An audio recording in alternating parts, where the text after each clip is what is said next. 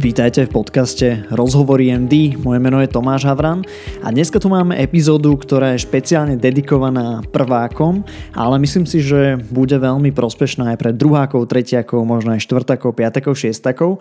A je to epizóda, kde nebudem mať hostia alebo hostku, ale bude zameraná na to, čo ja by som veľmi rád počul, aké rady by som rád dostal, keď som bol prvákom.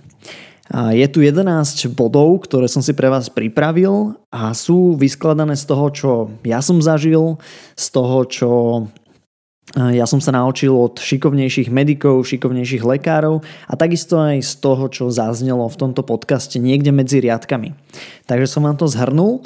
No a vlastne celá táto epizóda je inšpirovaná tým, že Tomáš Bernát, predseda Bratislavského spolku medikov, ma pozval na Freshers, čo som veľmi rád, je to veľmi milá udalosť. No a povedal mi, že by som mohol spraviť prednášku o tom, že ako sa učiť pre prvákov. O tom sa samozrejme dá dlho rozprávať, od toho, akú farbu zvýrazňovača si kúpiť až po Bloomovú taxonómiu, cez case-based learning, či pedagogické vzdelávanie doktorov, ktorí budú prvákov učiť. Každopádne to si dnes e, asi nedáme, to vynechám. Jednak preto, že toľko času sme nemali na to ani na Freshers a, a ani táto epizóda dúfam, že nebude dlhšie ako 20 minút, uvidíme. No ale hlavne preto, že každý sa učí ináč, každý má nejaký svoj vlastný štýl.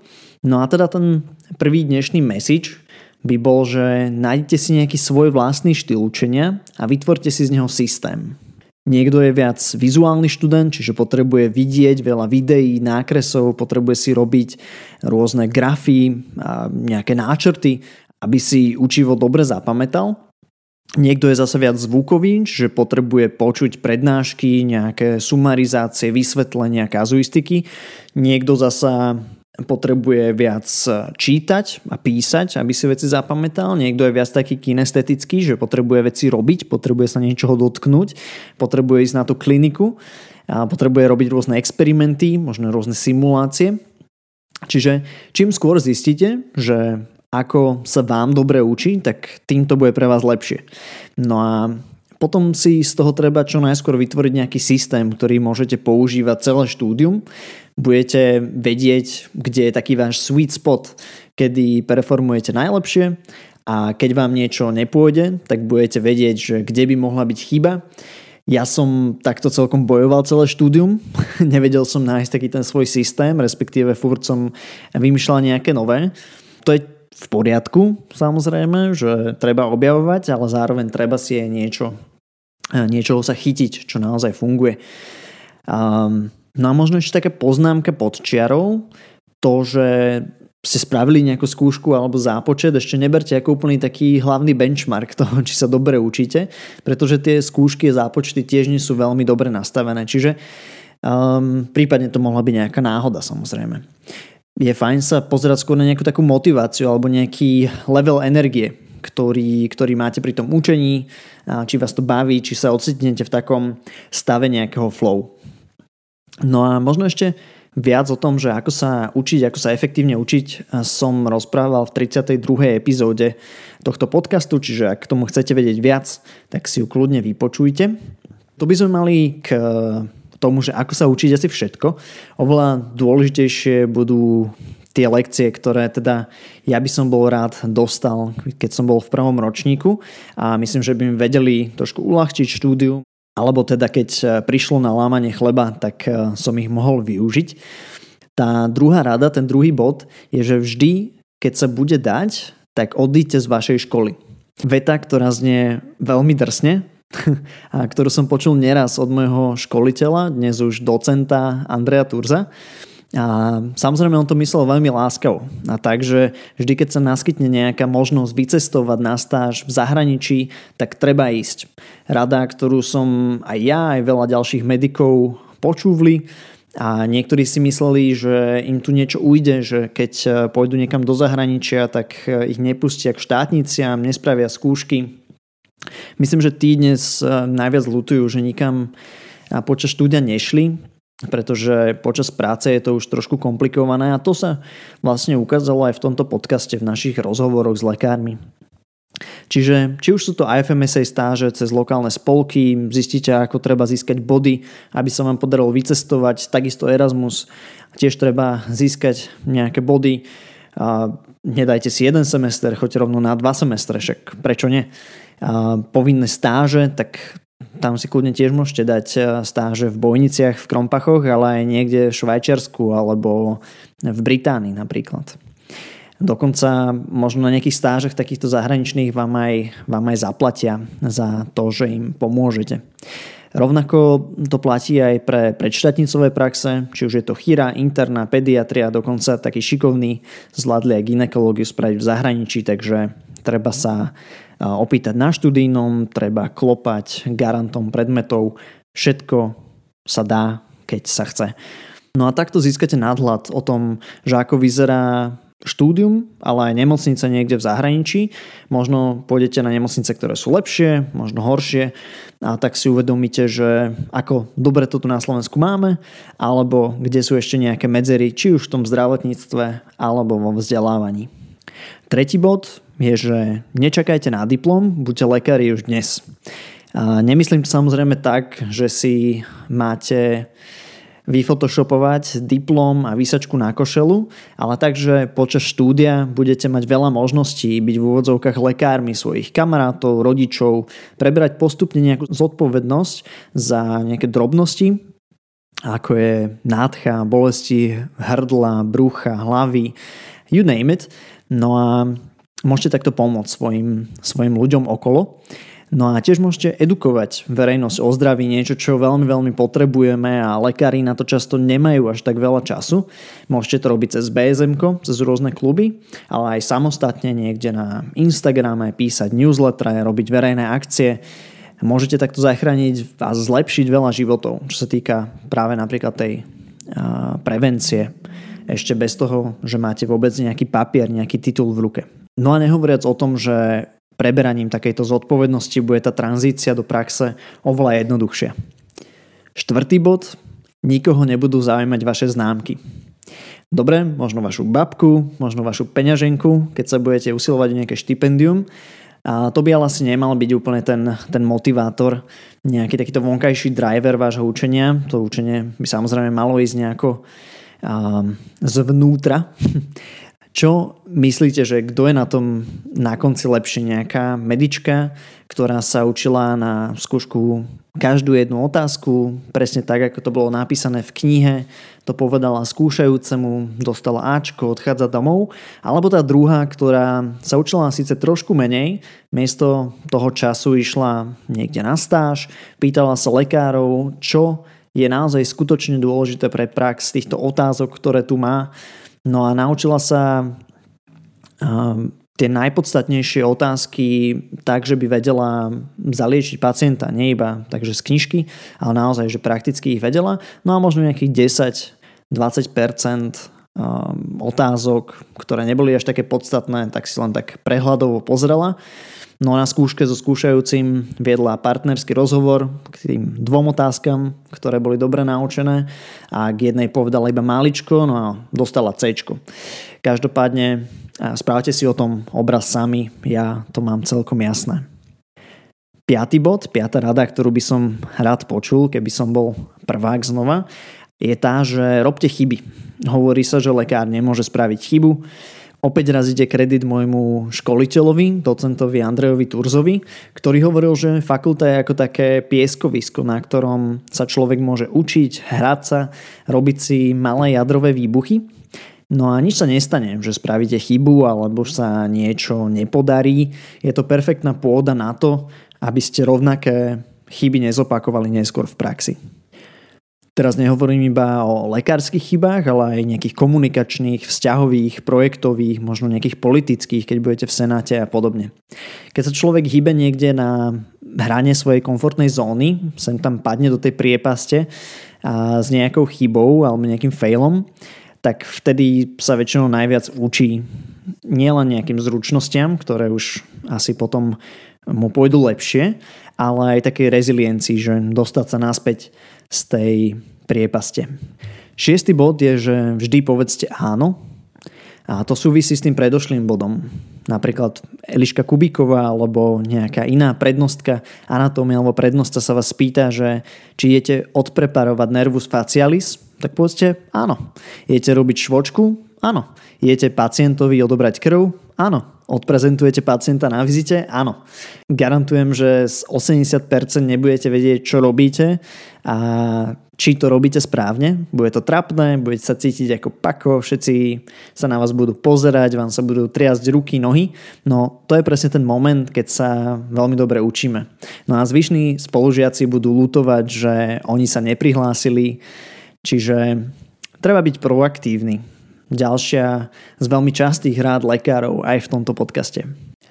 Siedmy bod, siedma rada je, že nebuďte doktormi za každú cenu. Myslím, že veľmi dôležité.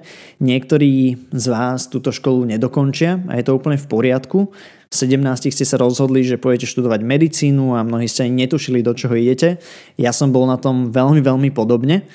Keď eh, vám to teda postupne prestane dávať zmysel, tak nie je žiadna hamba povedať ďakujem, idem niekam inám. Čím skôr to zistíte, tým lepšie pre vás. Možno tak predídete tomu, že sa z vás stane klinik, cynik, ktorý nemá rád svoju prácu, nemá rád ľudí, celý tento svet, život, alebo sa vyhnete možno zlému stavu vášho duševného zdravia. No aj po škole je takých eh, možno 10, 15% absolventov, ktorí robia v zdravotníctve iné zaujímavé veci ako klinickú prácu. Napríklad sa venujú verejnému zdravotníctvu, analytike, manažmentu, edukácii. Takže máte tam ešte veľa možností, ak nechcete byť lekárom niekde v nemocnici. 8. bod. A tento sa už nezmestil do mojej prezentácie na Freshers, takže toto je čisto pre poslucháčov podcastu je, že nemusíte sa stať špecialistami. Dokonca veľká časť z vás by ani nemala byť špecialistami. Medicína a starostlivosť o pacientov sa síce špecializuje, že viete byť odborníkom na konkrétnu operáciu, no je trend, že veľa kompetencií budú preberať práve všeobecní lekári alebo všeobecní pediatri. V zahraničí to už tak je, čiže Plánujte možno byť aj všeobecnými lekármi, mať svojich pacientov, ktorých dobre poznáte a môže to byť aj medicínsky veľmi zaujímavé. Už dnes pribúdajú ďalšie a ďalšie kompetencie pre všeobecných lekárov a v budúcnosti toho bude ešte viac, čiže myslím, že tento trend bude veľmi zaujímavý. Deviatý bod je, že vyberajte si, Kurikulum, ktoré vám fakulta ponúkla, keď ste sa zahlásili, je iba jedno z x možných variant. To je vlastne študijný plán, ktorý každá fakulta, či už na Slovensku, v zahraničí má inú. Preto, keď nebudete chodiť na niektoré prednášky, tak z vás nebudú nutne horší lekári. Tiež platí, že keď pôjdete na všetky, tak to nezaručuje, že budete excelentní. Možno dokonca naopak, pretože ste ten čas mohli využiť efektívnejšie a miesto pasívneho počúvania, ktoré nie je veľmi efektívnym spôsobom vzdelávania sa. Ste mohli byť na nejakej dobrovoľnej stáži v nemocnici, v ambulancii alebo si doma študovať klinické súvislosti, napríklad anatómie srdca, o ktorej vám budú čoskoro rozprávať na nejakej prednáške. Ani počet cvík z vás nespraví lepších lekárov, dokonca ani známky v indexe. A je to síce zvláštne, ale tak napríklad na univerzite vo Viedni nemajú predmet biochémia, vy ním budete mať znepríjemnené v úvodzovkách dva semestre zakončené skúškou, ktorú 95% medikov len chce mať za sebou a sú horšími lekármi? No nemyslím si. Takisto dermatológia napríklad. V Bratislave dva semestre zakončené troma skúškami, v Nemecku týždenná stáž. Sú horší dermatológovia, lekári? No neviem, nemyslím si. Moja pointa je, že to, čo vy budete najbližšie roky študovať, je len obrazom toho, čo si dokázali jednotlivé katedry pretlačiť do kurikula. Je teda extrémne dôležité, aby ste sa sami zamysleli nad tým, čo vás baví, čo je dôležité, čo využijete a podľa toho venovali do tých oblastí svoju energiu, čas. Už desiatý bod a predposledný, nezavrite sa s anatómiou študovni. Aj keď sa vám najlepšie učí samým, sem tam si dajte skupinovú session so svojimi spolužiakmi, oni niečo naučia vás, vy naučíte niečo ich, uvidíte tú anatómiu trošku z iného pohľadu a môžete takto oveľa rýchlejšie sa naučiť svížnejšie pracovať s informáciami.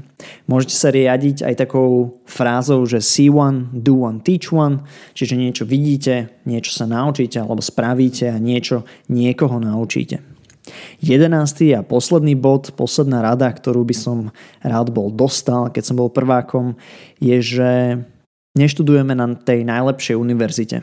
Či už študujete na UK v Bratislave, alebo v Martine, alebo študujete v Košiciach, v Čechách, tak eh, tá vaša univerzita nikdy není najlepšia. Je tu ešte Harvard, Stanford, dokonca Edinburgh, Karolínska a podobne. Takže snažte sa možno networkovať so študentmi aj z iných fakult, choďte pozrieť ich študentské vedecké práce, projekty, ktoré robia pre verejné zdravie a podobne. Pozrite to, čo funguje a bohapusto sa to snažte skopírovať eh, na svojej fakulte. Zlepšite tým štúdium nielen sebe, ale aj ďalším študentom na vašej fakulte. Možno budete počúvať, že niečo, čo funguje v zahraničí, nemôže fungovať len tak u nás, že palme sa výborne darí niekde v Dubaji, ale keď ju zasadíme pod Tatry, tak zmrzne. No tak ju dáte do nejakého skleníka, do vnútornej záhrady, do botanickej záhrady, možno do Komárna. Každopádne, keď chcete niečo zlepšiť a vidíte, že niekde v zahraničí to funguje, tak rozhodne to bude vedieť fungovať aj u nás.